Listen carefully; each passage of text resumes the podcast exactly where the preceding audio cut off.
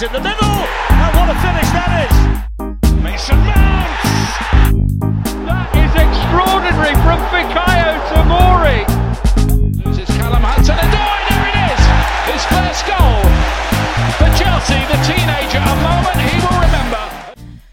Hello and welcome back to the Chelsea Spot podcast. I'm Orlando and we are recording in the aftermath of Chelsea's disappointing 5-2 defeat to West Brom.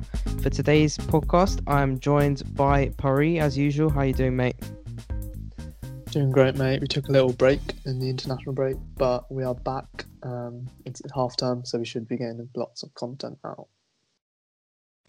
And alongside you, we've also got, as usual, Dan. It's been a while since you've been been with us. How are you doing?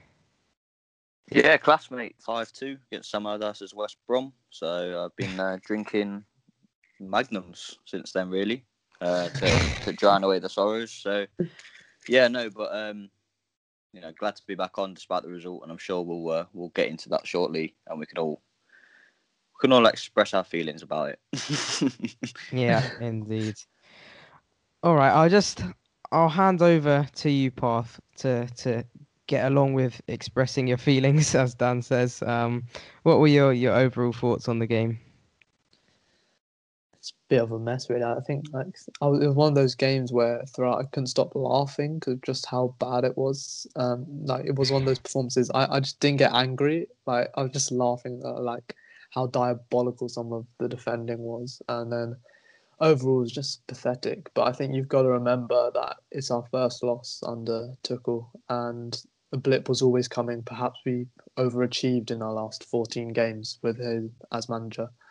Um, so a disastrous performance was coming, but I don't think that's an excuse because some of the defending, some of um, the midfield play, which we'll go on to later a lot, but I mean, in general, is just not great. Uh, even the starting lineup, I guess, since it was international break, we were a bit unf- unfortunate. Now we had to make like six changes um, because we needed to rest players like Mount, who played like every who started every single game for England, which is a bit of a joke to be honest. Um, but yeah, um, Tammy Abraham not in the squad that re- that really started things off badly in my head. Um, so what more does he need to do? I don't know. Um, but yeah, overall not great. Yeah, I agree. I think for me, I mean, obviously the manner of the loss is really terrible and not something that you know should be happening to a club like Chelsea. Um, no disrespect to West Brom, but you know they're 19th in the league. I don't think they've scored five goals against anyone uh, this season. Um, Without Conor Gallagher as well. yeah, exactly. Without one one of their big players, so you know it shouldn't be happening. But on the other hand, you know a loss was always coming at some point, and a loss is a loss. You know it doesn't matter whether it's a one 0 loss or a five two loss. You know it's the same three points dropped. You know, and I think we got lucky in lots of the the 14 games um, under Tuchel that we went um, unbeaten in. I thought quite a lot of them we didn't necessarily deserve to win. Some of the ones we we drew we could have easily lost. So you know it, it was obviously going to come at some point, and perhaps the somewhat fortuitous nature of, of some of West Brom's goals, um, you know, that was coming. Some sort of I guess regression to the mean. You know, it, it's um, it was to be expected considering our, luck in, in the previous few months, I guess. Um, but the other thing I'd say is, yes, we were poor. You know, it was a poor display, no questions about that. But it was it was 11 v 10. You know, Thiago got Thiago Silva got sent off at nil nil. Um, neither side had, had really had any chances at that point, uh, and and that was it. So, I think Dan, you might disagree with me a bit here, but I think there's not I think there is, well, to my eyes, there was lots of over analysis going on on Twitter, and I think you know you can't really overreact when you know it's 11 v 10. Obviously, it's going to be easier for the team with 11 players. I agree that the um, obviously 11 v 10 changes it completely. At that point, regardless of who you're against, you'll probably take like a draw um, at that in that situation. Um, so I agree that you know if it was 11 v 11 for the rest of the game, it might have been a different result.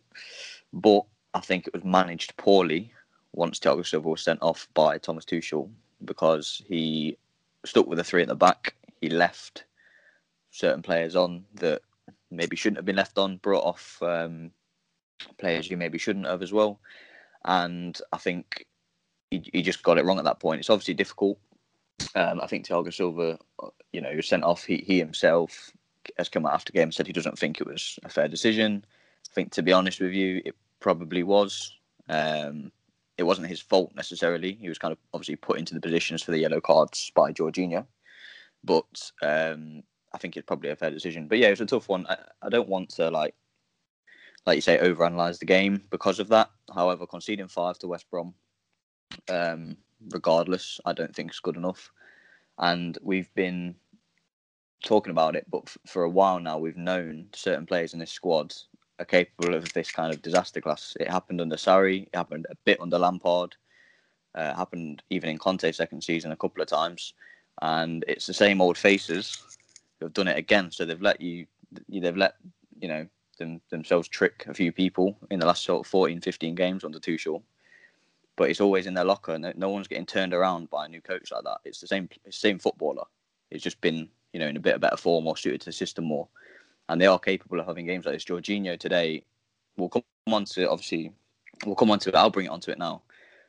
Jorginho, that is one of the worst performances I've ever seen in a Chelsea shirt, ever, ever. And he's been pretty good under Tuchel so far, to be fair to him. But that anybody who's watched Chelsea over the last three seasons or whatever it is now knows that Jorginho is not a top, top, top midfielder and knows that he's capable of this on a consist on a fairly consistent basis. To be fair, and it kind of came to light today. He was absolutely terrible. He's at fault for the goals. Not it wasn't just him, but it was a disaster class, and I don't know how Tuchel kept him on for 71 minutes. I don't know your guys' thoughts on that. He he, he played most of the game.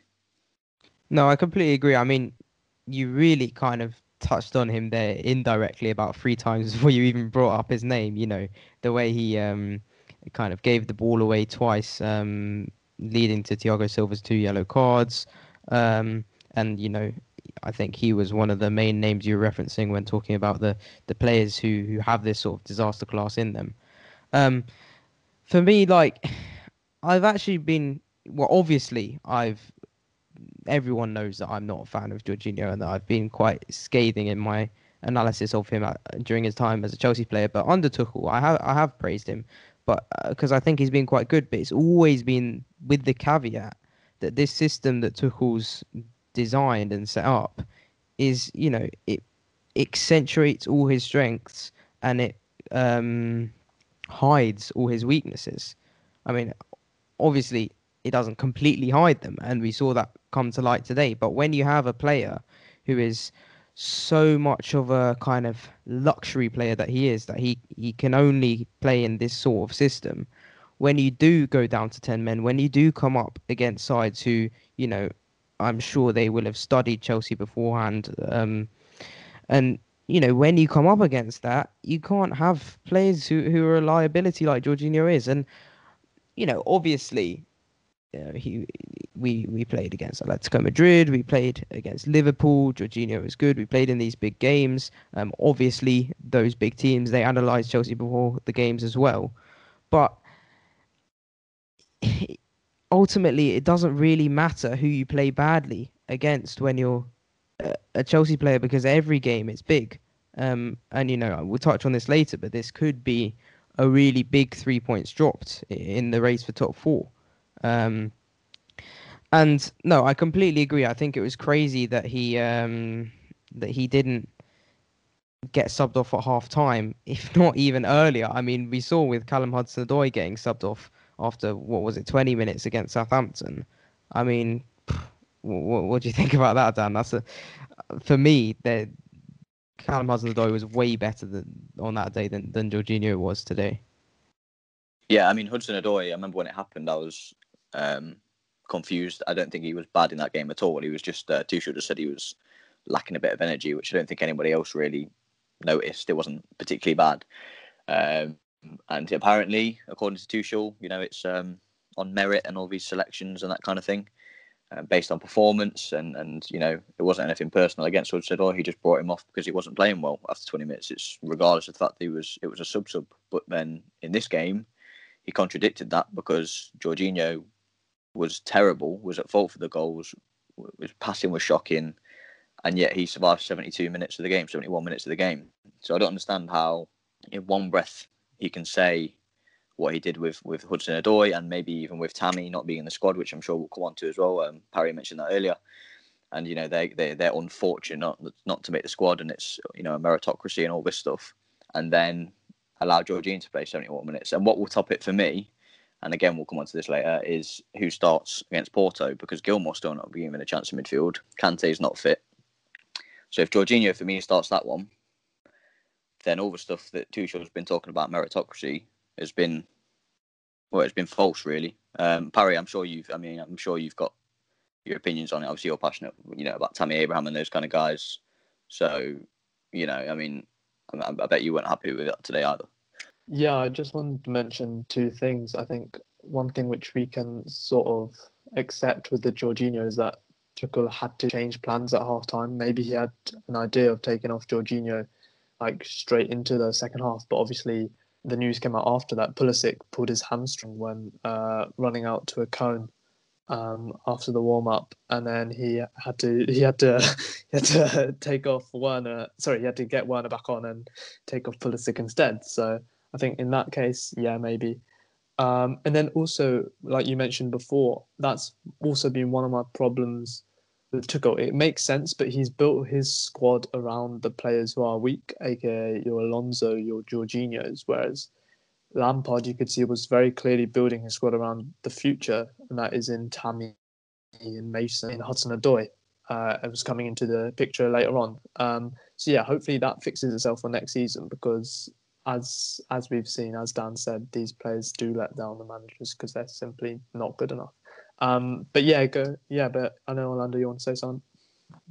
Yeah, well, I'm just gonna read Thomas Tuchel's quotes on Tammy Abraham because Dan, you mentioned this this meritocracy that that Tuchel's on about, and he, you know, there were some some rumblings about him still not being fully fit. You know, obviously with Tammy he's someone who really wants to play. You know, we saw that in in that he came back from his injury quite evidently too early, and that's not the first time he's done that. So you know, his assessment of his fitness could be different to the club's the club doctor's assessments of his of his fitness, right? But um, Tuchel seems to be quite clear that he was fit, and he says this is this is the direct quote. He says he was not in the squad. I have to nominate 18 players. There are tough decisions to make. We take the choices of what the game demands, of what we predict, of the substitutions we have. In the end, we have to select 18 players for more or less 20 positions. So we have to leave three players out, and Tammy was one of the three players.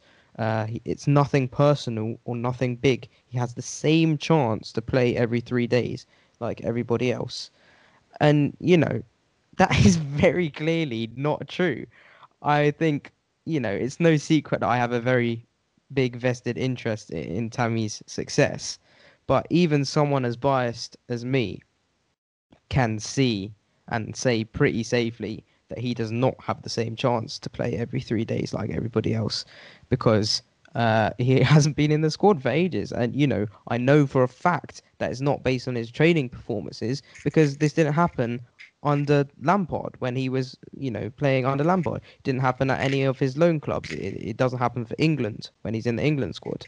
He gets minutes there. So it's not, um, you know, it's not, it is potentially something personal, um, but it is, you know, if it's not personal, it is definitely something big. It's not nothing big, as Tuchel says, because, you know, it's Tammy Abraham who, despite having barely played since Tuchel came in in mid January, is still Chelsea's top scorer this season.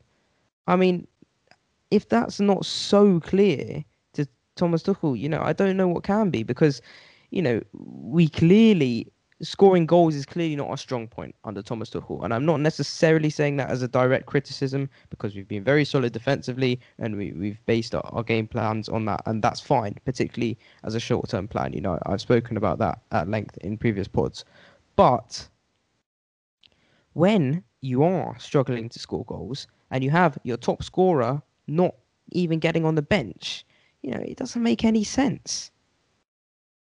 Yeah, I was going to say as well that Tammy Abraham, it's not even like when we go on about fair opportunity. He's been has he played ninety minutes on the Tuchel? He played he played forty five in uh, against Maybe- Wolves, I think. Maybe in the FA Cup, but he called him a F- cup striker, didn't he, or whatever that is. Yeah, I mean, yeah, I mean, he's not even really got any time under his belt. He wasn't, he hasn't necessarily been great under Tuchel when he played. I'm not saying that, but he's barely had an opportunity. Whereas Werner, who I am a fan of, obviously basically plays every single minute of every game. Giroud's getting more chances than Tammy as well, and, and a few other guys. And there was a point today in the game where it was four two, and maybe we could have got back into it after Mason Mount scored. And we were still in three at the back, and we still had Giroud sat on the bench, so we didn't bring him on anyway. Still had Callum sitting on the bench, and Tammy's nowhere to be seen. Like you say, he's our top scorer. So, you know, if we're going to be behind in a game, we can't rely on a clean sheet every every game. You can that's seen now that that can't that won't happen every game. At some point, you're going to need your strikers to come on and make a difference. And Tammy, even if he's not starting, is going to be that guy. And I think it's quite it's a weird one that he's not getting any chance at all on Tuchel, and hopefully that changes. I mean, literally go to West Brom uh, against sorry against West Brom under Lampard. I swear, like at the end, we had about seven attackers on the pitch. I remember it going bonkers. And then Tammy also scored the well, not the winner, but the goal to make it level off the bench. Um, so that literally sums it up. I, I, it actually makes no sense. Clearly, he sees Giroud and Havertz ahead of him, but Havertz is a player who can play out wide in midfield. So I don't know. It's a bit. Of, did he have two left backs on the bench today? Probably did, right? I'm not sure. I, d- I actually don't think Emerson was on the bench today. Okay. Um, Either way, though. Either way. But you know, for me, something I really didn't understand about the lineup today was was Werner playing as a lone striker. Like, I mean, you know, there's all this talk. Obviously, when I um, kind of raised concerns about um, about um, Tammy Abraham's omission from the squad on Twitter, you know, people, you know, agreeing with me are, you know, using the point that Werner only has has one goal in his last 20 games or something. And obviously, that's that's that is a good point for you know there not being a meritocracy like Tuchel seems to think there is. To be fair, I do understand the idea of um, just kind of keeping on playing Werner until he scores because I do fully agree with Tuchel's kind of assessment of the situation that you know he's doing most things right and you know the goals will come. And obviously it's a confidence thing. So once he scores one once he scores two the, the goals will start reeling in. You know he's like that anyway. He always has been. He's a bit of a streaky player. So i understand you know just trying to play him until he scores. I think that's not a particularly bad idea. But as a lone nine against a team that are almost certainly going to set up in a low block when you know you have Tammy Abraham who hasn't travelled in the international break, you have Olivier Giroud on the bench, you have Kai Havertz on the bench. It, it didn't make sense to me at all. You know, I don't think I don't think Werner has ever played well against the low block for Chelsea, and you know that's not a slight on Werner. You know, it's quite clear if you see his style of play that he's not going to be suited to it. Um, and to be honest, I didn't feel like Hakim Ziyech or Christian Pulisic's um, starting places in in the lineup were deserved or vindicated. I mean, Ziyech didn't really get to so, show much because he was uh, subbed off in the 20 something minute. Um, but I did feel he was a bit of a passenger up until that point. And, you know, Pulisic, I think his his current form was kind of summed up by the fact that he, he got injured by running towards a cone. Um, although I say that, but it is quite likely that it was a, an injury he was carrying, you know, as he went in at half time. And, and you know, we, we got to be careful when we're kind of blazing him for that because it might not necessarily be the whole truth. But I guess for me, I, I, I yeah, I really didn't understand the team selection that well in, in the first place. Yeah, we we spoke about the forwards there. However, um, I think that's not where the game was lost today. Obviously, it was it was in the well, I think it was in the midfield more so than the defence. Really, um, I think they Paree will, will go on to. it. I'll let you speak about it, but the um, the kind of pivot um, as known as Jovicic, which we're all big fans of, obviously on here. Um, the defence weren't great as individuals either, obviously. However, I think that pivot there, we we, we noticed that um, that kind of left them exposed, um, and as a result, we were caught a few times. I think if people cannot see how much we miss N'Golo Kante, then you actually have problems because, like, if you can't see after today how much work he does defensively, then then I don't know what to say for you because he's so vital, and it, it also shows how we need a new DM at the club desperately because Kante can't play every single game at the moment, which is fair enough because his legs aren't going. I mean, he isn't that old, but he's they are. He can't play every game. That's a fact. Um, and he probably shouldn't play every game because he against low block. Okay, I can understand that you may not want to play him, but I mean, we got absolutely done on the counter today, um, and we he would have helped so much. Georgi, Jorginho, I mean, we've talked about enough. He went. I don't know. I don't know even know what happened. And then Kovacic is some of the marking which he some of the marking which he did in the in some in some of the goals was actually dreadful and this isn't the first time we've seen we've seen him lose his man quite a lot and I, I tweeted it but when you deep it he doesn't affect either either box he doesn't affect either side of the pitch he doesn't get goals and assists and he doesn't he doesn't defend well so he's more of the guy in the middle sure that can be helpful in the big games where you want to be that press resistant midfielder whatever but yeah, I mean, it's it's a mess. We need a DM and we need to play Kante. It's very simple. I think basically with Kovacic, the thing with him is he's pretty much terrible off the ball. Um, so I don't think he effectively positions himself defensively, and he doesn't get into dangerous positions offensively. With the ball, he's a very very good player. He can he can dribble very very well. Um, he can beat the press. He does carry the team forward. He carries the ball very well. Uh, his passing's all right. It's nothing necessarily special, but he is, he, you know, he does kind of keep it ticking with his passing and can occasionally find a nice, you know, a nice through ball or spread to play. Uh, so with the ball, he's great, but off the ball, like you, like you mentioned there, Paree, both offensively and defensively, he basically does nothing, which you can get away with if you're next to someone like N'Golo Kante, um, or even Mason Mount maybe. But when you're next to Jorginho, who himself even though he does try to get back, he he hasn't got the legs and he isn't great defensively. So you can't. It's a recipe for disaster when you're playing against a team. We're going to catch you on the break like that, I believe. And um, obviously the red card didn't help. We mentioned that, so you know that's one thing. And you know, I don't think the centre backs are great games either. I mean, Kurt Zouma, to be fair, didn't play at centre back. He played left wing. Um, did a, was all right out there. Uh, did a few little Mason step overs was that that right back. yeah, Mason Mount was Yeah. at right back um, with Reece James, and then Kurt Zouma was at left wing. So you know it was just a tactical switch up from Tuchel. But yeah, I think we lost all over the pitch. We lost the game. Really, it's one of those. I think we've got to write it off. I think, I think when you're talking about Jovicic and and this pivot, I think a good way of analyze, sorry, a good way of analyzing it is, if you think about balance in football, right? Balance is not achieved by having two good players. Balance is achieved by having different profiles, different profiles working for a common goal, right? So balance is not achieved by having two players doing the same thing, no matter how good they are, right?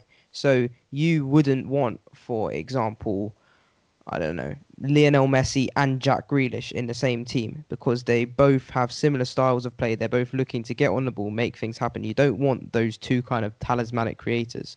You want Lionel Messi playing with a Luis Suarez, a deadly striker, right?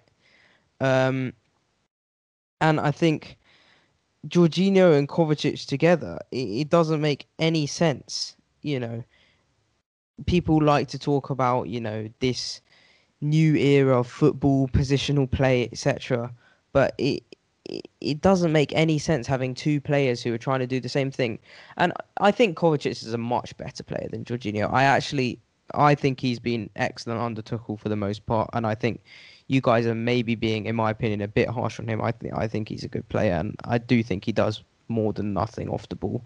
Um, but um, when when he, you know, don't ask me why, but when he plays next to Jorginho, he kind of like does his best imitation of Jorginho. Like it's one, it's like he, it doesn't really make any sense to me, but all the same, it happens. Um, and you know, for in some ways, I am a little bit grateful that this happened. Um, obviously, you know, it would have been nice if we won game, uh, you know, despite this happening. But I hope that this will, um, you know, Tuchel will see this and he'll go, well, this this pivot cannot play together or you know just in general Jorginho's not a great football player. I mean, I don't know if he'll do it, but let's let's come on to it. For me, Billy Gilmour absolutely has to start in in the game against Porto um, over Jorginho. Um, I don't think any player putting in a performance of that quality deserves to start the next game, regardless of whether it's you know a Champions League final. Um, I, you know, I know Tuchel seems to like him, but I I don't think any start for Jorginho in the next game can be justified, particularly when you know Billy Gilmour has proven that he can do it at the highest level. Yeah, if um, Tuchel's serious, he's got to walk the walk now with his meritocracy thing, uh, meritocracy thing. uh, sorry, and uh, drop Jorginho for that one, which basically, with the current situation in midfield, means you have to start Billy Gilmour. Don't he? He's good enough, so he can start. It doesn't matter the fact that he's he's young. He's not played that many games under Tuchel. Uh, he's played, well, he's played one game under Tuchel, I think, or maybe two. Um, so yeah, he's got to do that. If he really is opposed to doing that because of he doesn't think Gilmour's ready or, or whatever. He's got to do something. Maybe put Mount deeper in midfield.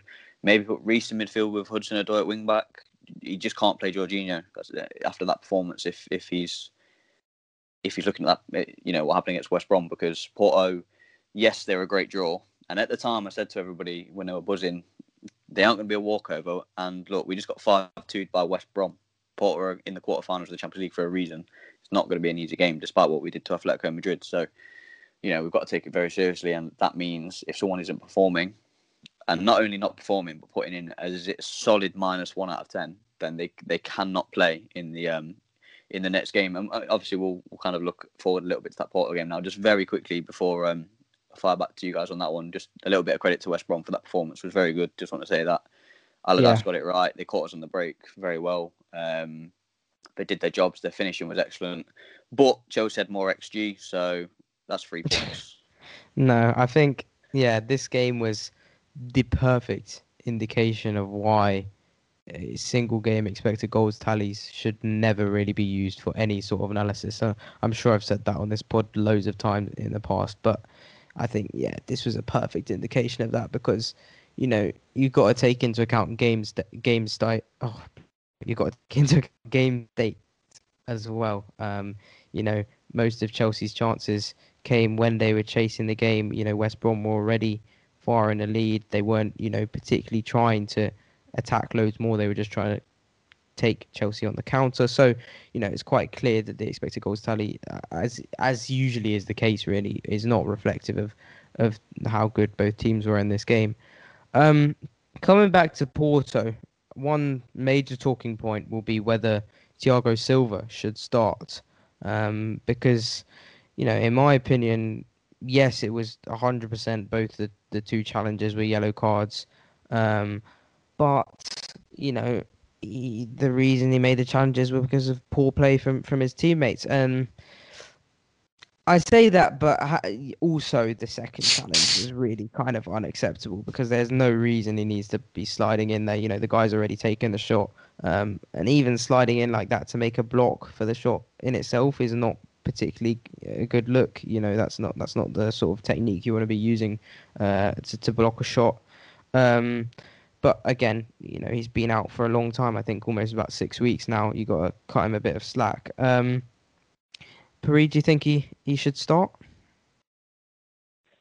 I was thinking this today, and I'm not so convinced.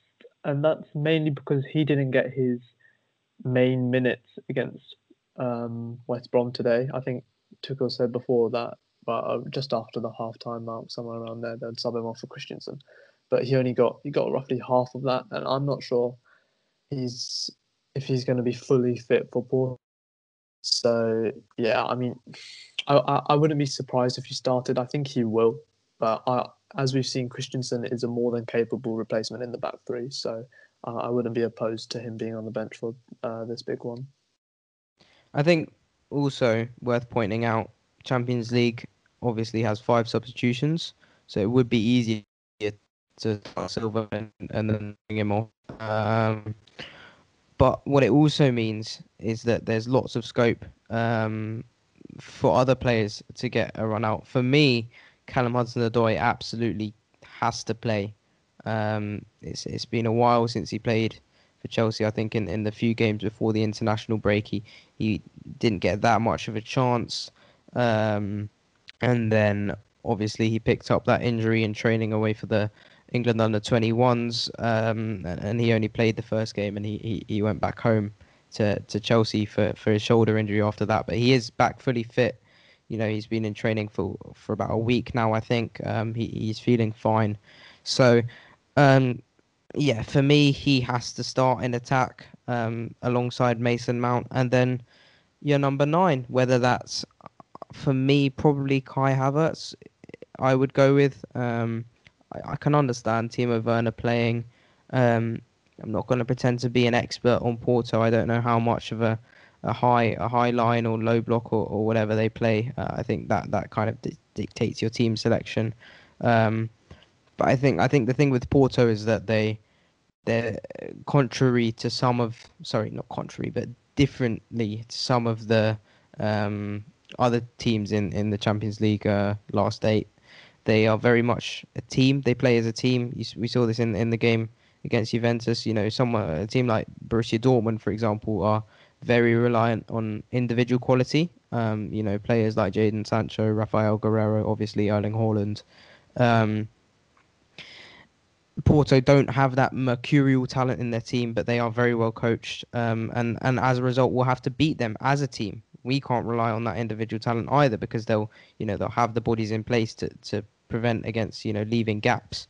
Um, so for me, it has to be you know rather than playing someone like I guess Hakim Ziyech, who you know obviously can deliver those killer balls, or someone like Christian Pulisic, who, whose best ability is like kind of breaking lines with with dribbles.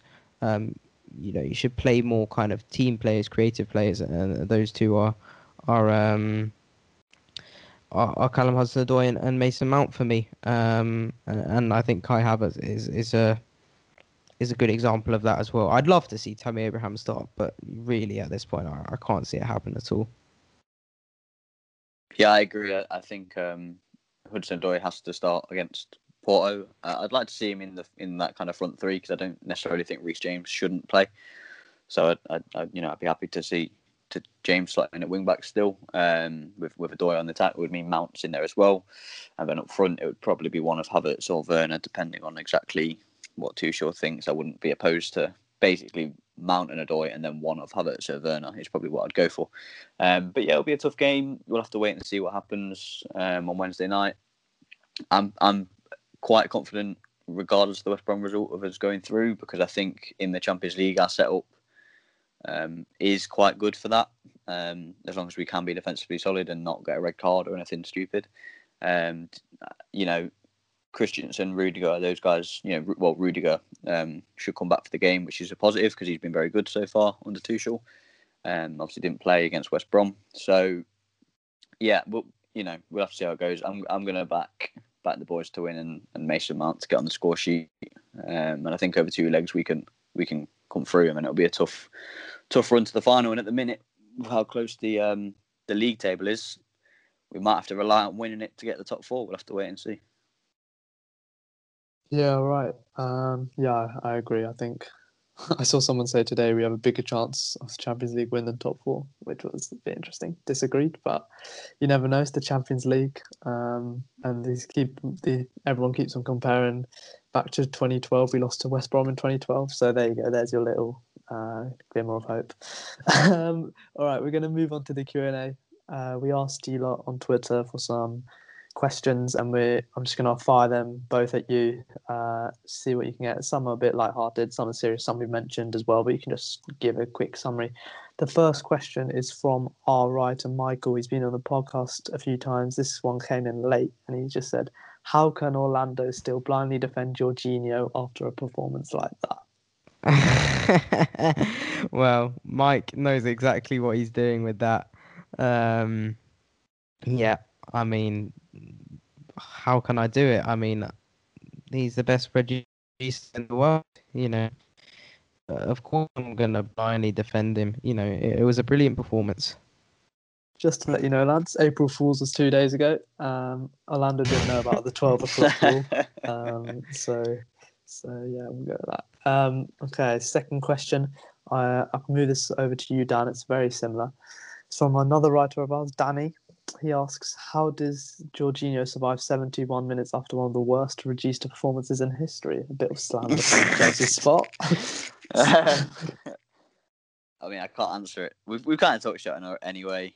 Um, you know, well, how does he survive 71 minutes? Okay, let's put it this way: if if Mason Mount is Lampard's son, I guess Jorginho is Tuchel's son and Sarri's son, which means Tuchel is just a new Sarri, which I've been saying. That's a joke. that is a, that is a joke. but yeah, I don't know how he survives. You'll have to you will have to send a letter to um to Thomas Tuchel at Cobham because only he can answer that. I guess we'll find out on Wednesday. Uh, third question, another uh, light-hearted one. It's our, our good mate Siram. He also asks, when are you gonna bring on our good mate King Golo, also known as Unch, uh, to the podcast? Lads, you got anything to say on that one? No, we're not. No. So There's no. next question. yeah, yeah, and, and, yeah. Ant ain't coming on. He's not going to listen Ange. to this. It's calm. Yeah. Um, the next one is my again a huge fan of the podcast. I say thank you to a lot, but it's from RF, and he says, "Did you feel like a performance like this was brewing?" He says he did, but he's not surprised by the result. Well, I kind of touched on this earlier. I'm not sure if I thought a performance like this was brewing. I definitely thought a loss was brewing. And that's not necessary. Well, I did say earlier because, you know, obviously we got a bit lucky um, in previous games under Tuchel, and I am a bit of a believer that, you know, that sort of luck evens out over time.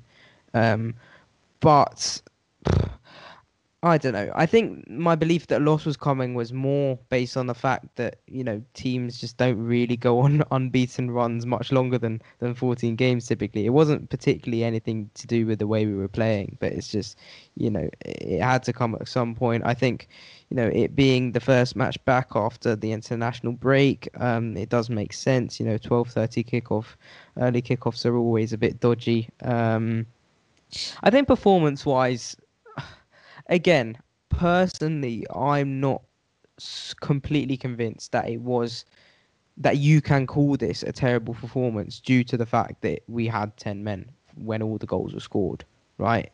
So, um, yeah, obviously the scoreline doesn't look pretty, but I, I don't know whether you can kind of make an analysis of that, calling it, you know, terrible. Yeah, no, I agree. Um, and then Raf comes in again, another good friend of the podcast. He asks, well, we- we've already talked about Tammy, so we don't need to mention that. He says, thoughts on Tuchel's lack of attacking patterns generated for the forwards. Now, I'll quickly give my opinion on this one.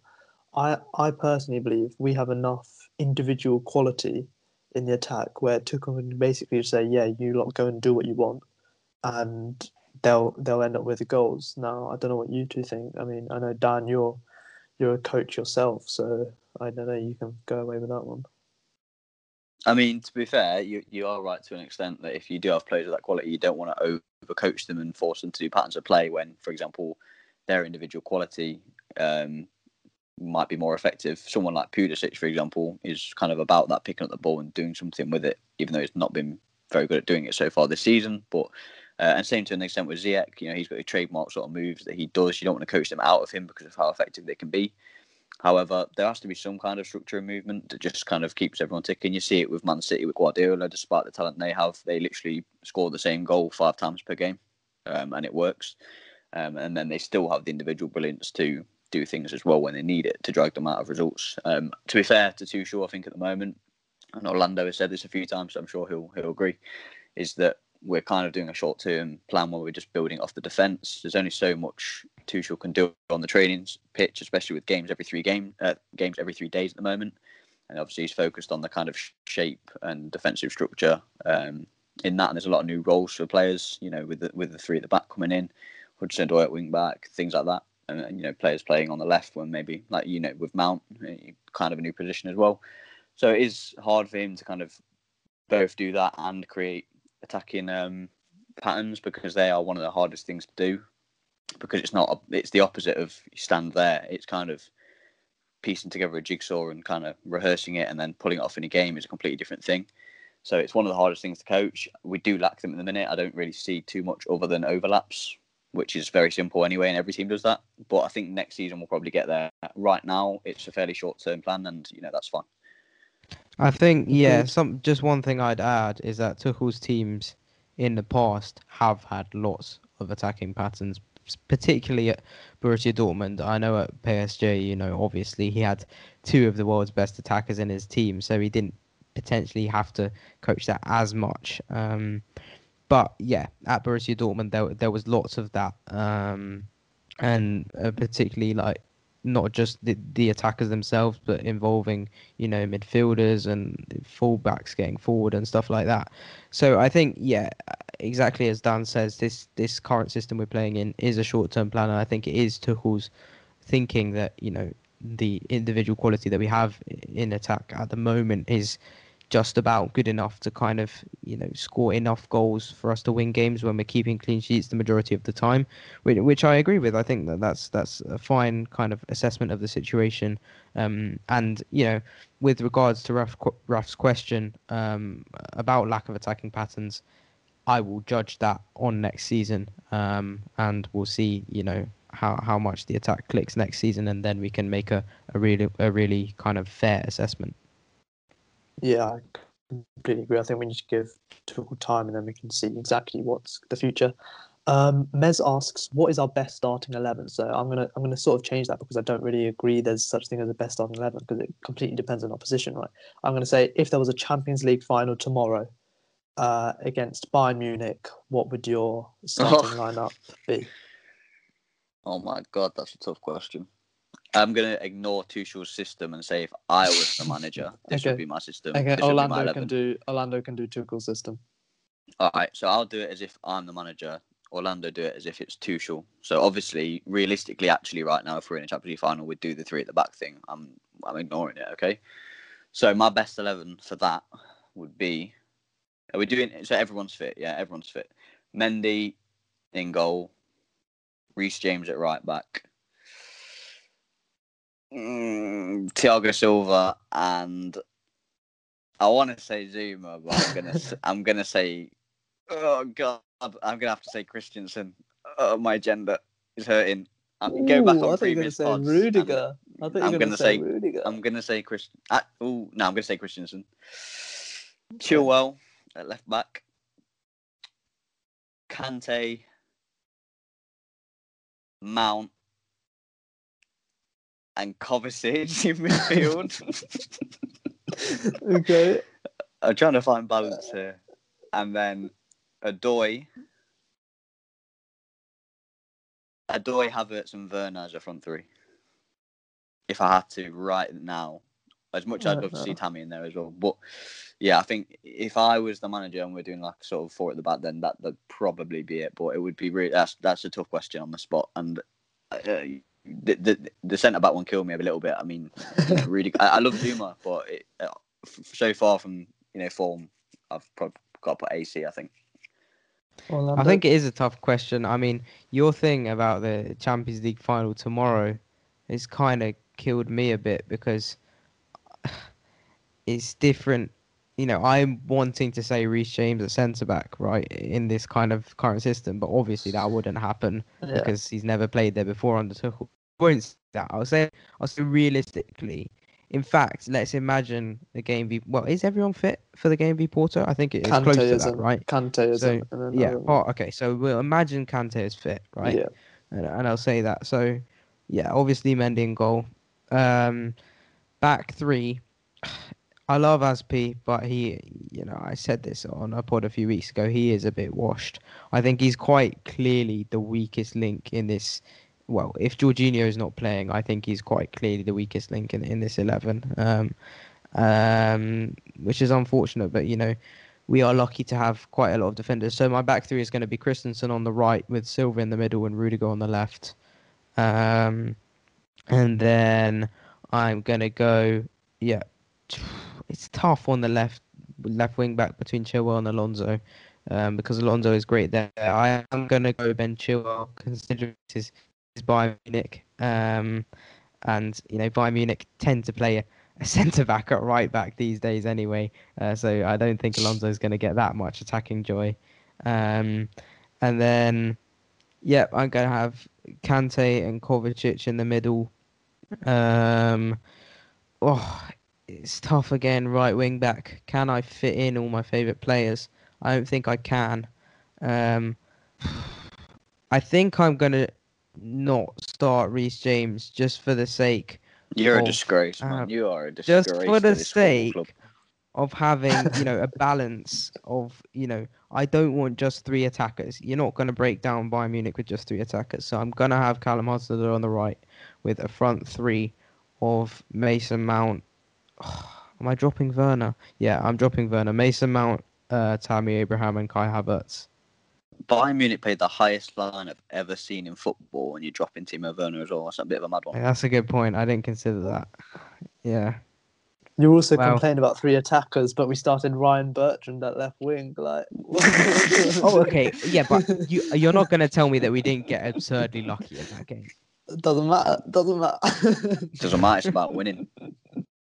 Of course, but yeah. All right, that was a really tough question. I think yeah. okay, what that what me and Dan struggling with that answer illustrates perfectly is that there is no such thing as a best starting eleven, and you see this flying about on Twitter all the time, um, and it's it's absolute rubbish because there are you know how many players are, are there in our squad? About twenty three, including keepers, or maybe more. Um, Oh, yeah. And um, you know it's a squad game. There are injuries, there are suspensions, and on top of that, there are there are players who go on, on runs of good form and bad form, and you know that's you know a good example of that is Jorginho didn't play well today. You know he's probably going to be fit for the Porto game, but you know on merit he definitely shouldn't play, um, despite you know in, in terms of kind of like hierarchy and and that sort of stuff. You you, you would expect him to play. So. Um, you know, there's no such thing as a best starting eleven, and I think that that illustrates that quite well. Perfect. We've got two more questions. Uh, one's from Kay. It's similar, but I sort of we sort of haven't discussed it fully. But what does Tammy have to do? Like, can he do anything more? I guess is my question. Well, I think really what he, the only criticism I of him I could have made, which is that he needs to stop rushing back from injury so early because I counted. I think this is the fourth time he's done this in like less than two seasons at Chelsea, which is, you know, obviously on surface level, you look at it like obviously he really just wants to play, and you have to admire that he, you know, he loves the club. He just he just wants to be out there playing. Um, you know, obviously, it's not good for him, and it always ends up being to his detriment. So he needs to stop doing that. But at the moment, you know, he's in a situation where he can't get into the squad. Um, you know, he's not. Tuchel hasn't said anything about him training badly. I don't think that's the case. Um, I don't know. Maybe he needs Werner to score a few goals so that he can finally get benched. Work that way. Dan, you think he, he do? Do you think he'll leave in the summer? Uh, I hope not, but yeah, I think he will. I think he might. Mm. It's hard to say because, well, to be fair, there's not going to be a lot of good strikers on the market, and I think Tammy's underrated. He'll actually probably be one of the better strikers available in the summer if he is available. Um, obviously, there's the big names, Lukaku and like Haaland, are kind of the ones that are kind of rumored to be on the move. They'll, they'll be a big, big ones. But Tammy, after that, Lukaku won't be on the move. I don't understand. there's room. I just mean there's rumours about it. There's rumours about it. But yeah, Tammy, I think he will go in the summer, unfortunately, which is a shame. Uh, I hope, I hopefully, I wouldn't. I'd quite like to see him stay in the Premier League because he'll prove a lot of people wrong. Because people actually see him week in, week out. If he's in the Premier League, and I have no doubt he'll still score goals. He could go somewhere like PSG. I think you've mentioned that before, Orlando, because Moise Kean might move on. Um, but we'll have to see. I mean, I hope I hope he stays, but unfortunately, my head my head says he'll be he'll be going. But if he does, Chelsea have got to fix fix a um, catch a, a good fee for him. Mm, definitely. Hopefully, English tax can help with that. I mean, he's got I think two years left on his contract. The negotiations have stalled at this stage, so I'm going to butcher this name. So apologies. It's from Ojanugwa, and he uh, he asks, why do some fans only enjoy the periods of victory? And not consider the period of defeat. So I think he's sort of getting at the overreaction. And so, yeah, let's just talk about overreacting and how we need to calm down and just trust Tuchel. Well, I think Dan and myself have done quite well well on that in in this pod, really, and of course you you as well, Path. I think really, yeah, um, particularly considering that it was ten v eleven. Um, why fans do that is a different question. Um, I think the answer is because most of them are a bit um, touch with reality, uh, to put it to phrase it kindly.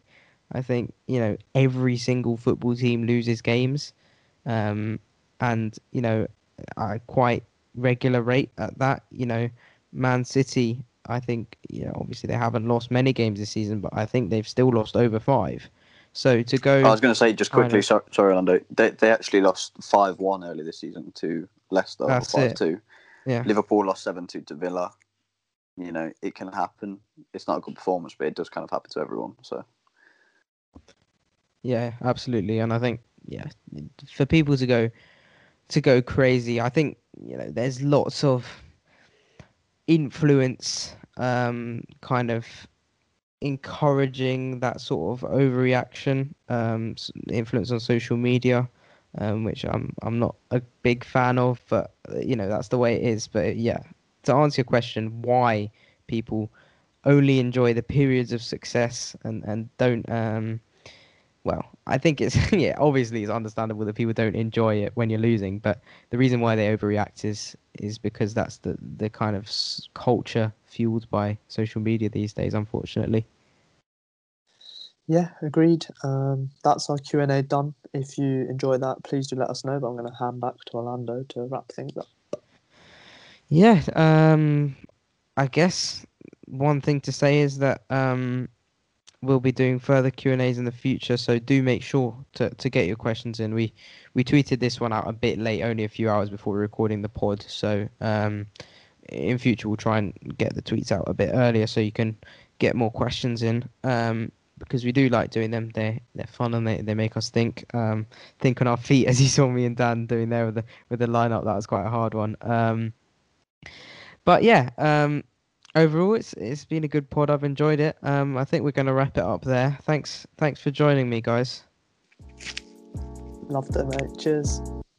yeah, no worries, Orlando. Bad result, but We move exactly, um, and I, I'm very much looking forward to the Porto game. I think, um, you know, there are lots of potential causes for for happiness, particularly if we if we see Billy Gilmour in, in that starting lineup. I think I'll already see that as a, a semi W, um, even before the game is kicked off. You know, I'm never saying that on a pod again. In fact, I- I've never said that. I've never said that in real life. I can't believe I just said that. Um, It's yeah, I think we might have to edit that out. Oh mate, Yeah. I'm not a football Twitter person, guys. I promise you. anyway, yeah, that's that, that's just my tiredness. It's nearly 12, 12 at night. Yeah, it's just my tiredness seeping in. All right. Anyway, sorry, getting a bit waffly now. We're gonna wrap up the pods. Thank you very much for listening. Um, do make sure make sure to check out our, our social media platforms at the Chelsea Spot on both Twitter and Instagram, and the ChelseaSpot.com for all our great content. Um, I guess last thing to mention quickly, um, a bit of a self plug. I made a guest appearance on the Scouted Football podcast talking about um, some some Chelsea youth players. Um, we went into detail about um, Conor Gallagher, Armando Broja, Kai Havertz, among others, and also why the Chelsea Academy has so much success. Um, so yeah, if you're interested in that, make sure to go and have a listen, and, and all the other Scouted Football uh, podcasts. They they do a really good job over there. Um, and yeah, that's very easy to find just in your search bar of all your your, your platforms. Um, but yeah, with that said, I think we're going to wrap up the podcast. Thank you very much for listening, and we will catch you next time.